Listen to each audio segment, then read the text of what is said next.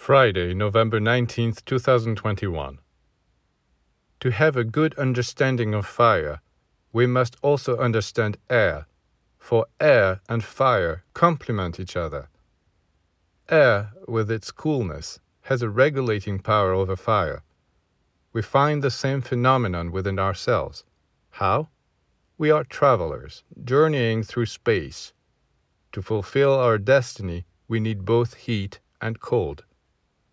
The heat is within us in that internal boiler, complete with fuel, which we carry with us to heat us from within, for it is very cold outside, and the way is long.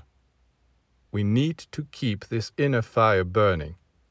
As for the cold, it comes from without. It is the air which regulates the temperature. We could say that fire is love and air is wisdom.